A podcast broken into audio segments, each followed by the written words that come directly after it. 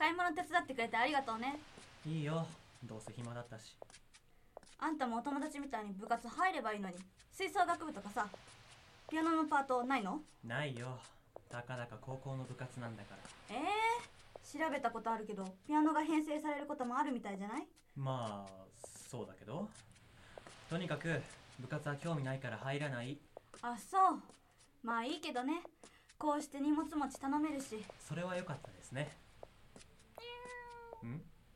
あら、子猫じゃないのよ。かわいい。野良かしら。こんなところにいたら車にひかれそうだな。ほんとね。ちびちゃん、こっちは危ないですよ。あ、どっか行った。嘘、通じたの？頭いいのかも。そういうわけじゃないでしょ。もう冷たいわね、あんたは。ごちそうさまでした。おそ松さまでした。ピアノ弾いてもいい？いいわよ。夜にピアノ弾いて怒るようなご近所さん、近くに一軒もいないし。なんでこんな海の近くに家建てたんだろう、うちの親。さあね。ベランダなんて完全に海の上に出てるもんね。気になるなら聞いてみたら、電話で。やだよ。なんでよ。電話番号知らないわけじゃあるまいし。忙しいんだろ、仕事で。そうね。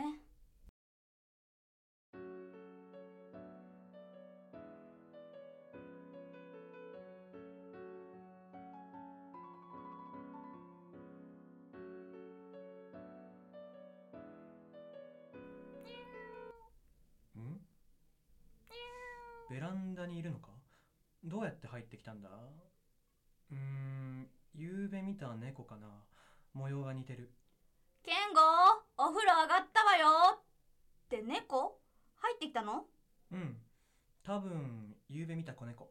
嘘、とんだ偶然ね。あんたのピアノにつられてきたのかもよ。まさか。ほら、そうだって言ってる。はいはい、そうかもね。相変わらずね、あんた。もうちょっとユーモア持っていきなさいよ。役に立つならそうするよ。あらやだ、これが悟り世代ってやつ？何か言った？ゆとり世代。ほーん、そういうこと言うんだ。全面戦争ね。あ、逃げた。姉さんが怖いこと言うから。私のせい？まあ、またそのうち来るんじゃない？なんでわかるの？なんとなくよ。ふーん。そういえばあんた、そろそろ進路指導始まるんじゃないの？あー、今日進路希望のプリントをもらってきた。なんて書くつもり？就職、公務員になりたい。え？何？あんた、音大に行くんじゃないの？昔そう言ってたじゃない。いつの話してんだよ。もうとっくに変わってるよ、そんな夢。ピアノうまいし、可能性あると思うんだけどな。ないない。あそこに行くには、つま抜けた才能がいるんだよ。でも挑戦するぐらいすごいな。とにかく俺就職するから。はい、この話おしまい。風呂行ってくるね。ちょっと健吾、あいつ私に遠慮してるのかな。ただいま。まあ誰もいないけど。うわっ、猫。なんで家の中にってベランダ全開じゃん。閉めるの忘れてたのか。ほら早くお父さんとお母さんの元にお帰り。よいしょっと。戻ってきた。なんでだ。あ、ちょっとピアノの上には乗ったらダメだよ。何？弾いてほしいの？うん。本当に会話してるみたい。俺のピアノなんか聴いても楽しくないよ。ってカリカリしないで。ああ、もう分かったから。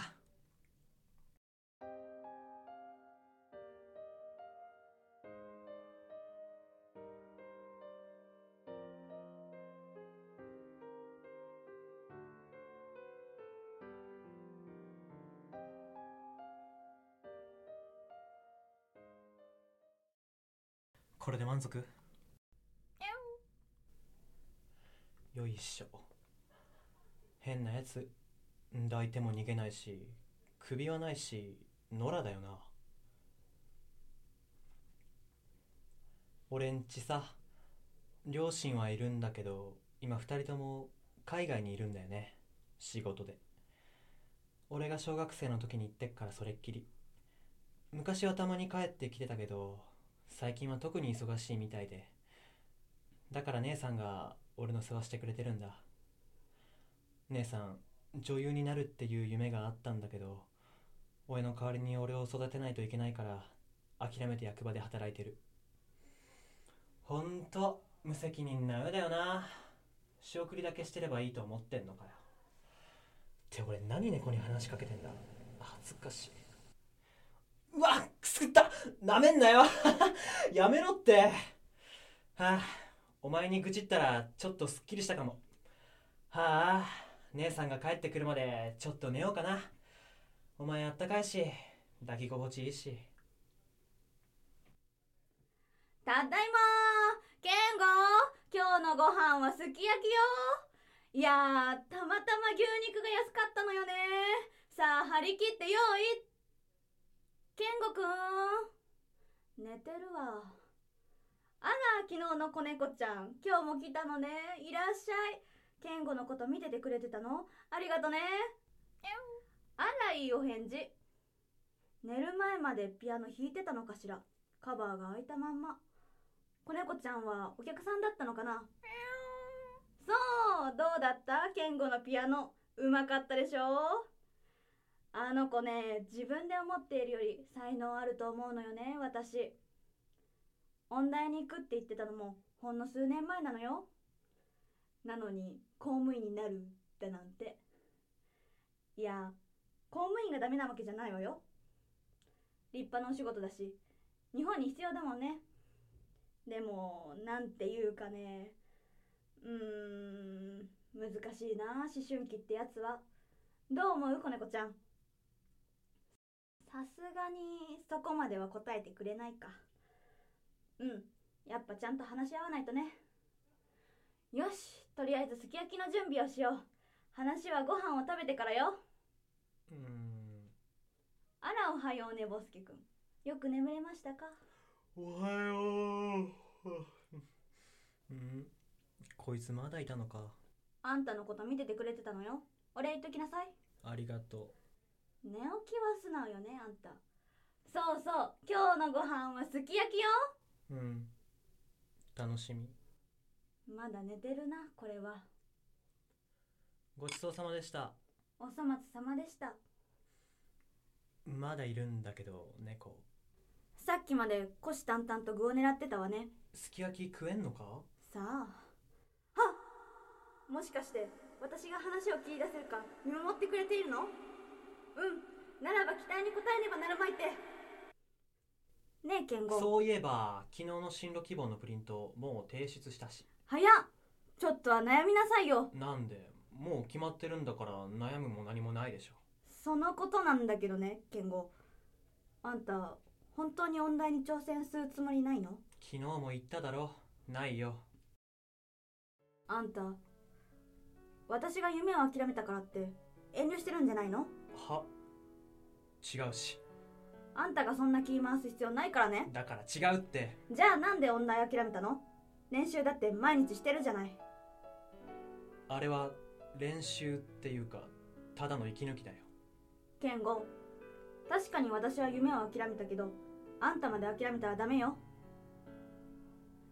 私の今の夢は、あんたが自分の夢を叶えて心の底から笑っているのを見ることなんだから。だって、姉さんは俺のせいで夢を諦めたのに、俺だけのおのおと夢を追えるわけないだろ。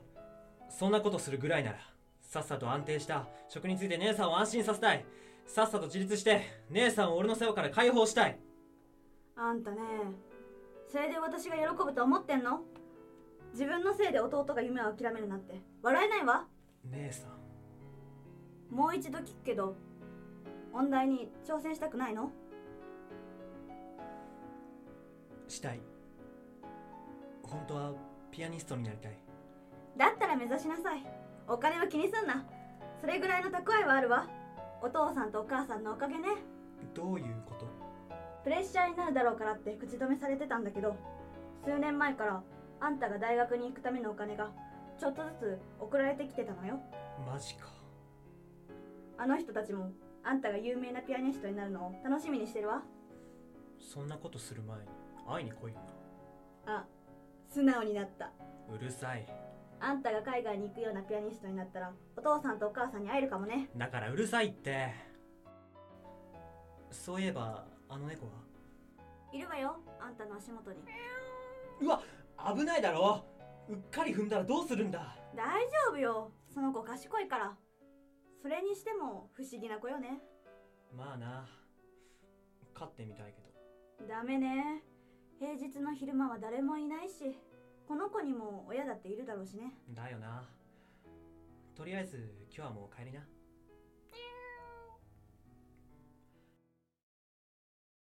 行ってきまーす。行ってらっしゃい。進路希望のこと先生にちゃんと言うのよ。分かってるって、それ朝から何回目。じゃあね。車には気をつけるのよ。よし、私も準備するか。あら、今日は早いのね。健吾はもう行っちゃったわ。ピアノは夕方のお楽しみね。やっぱり不思議な子だわ。どう考えても会話してるし、何かこう運命を感じるのよね。うーん、なんとかして飼えないかしら。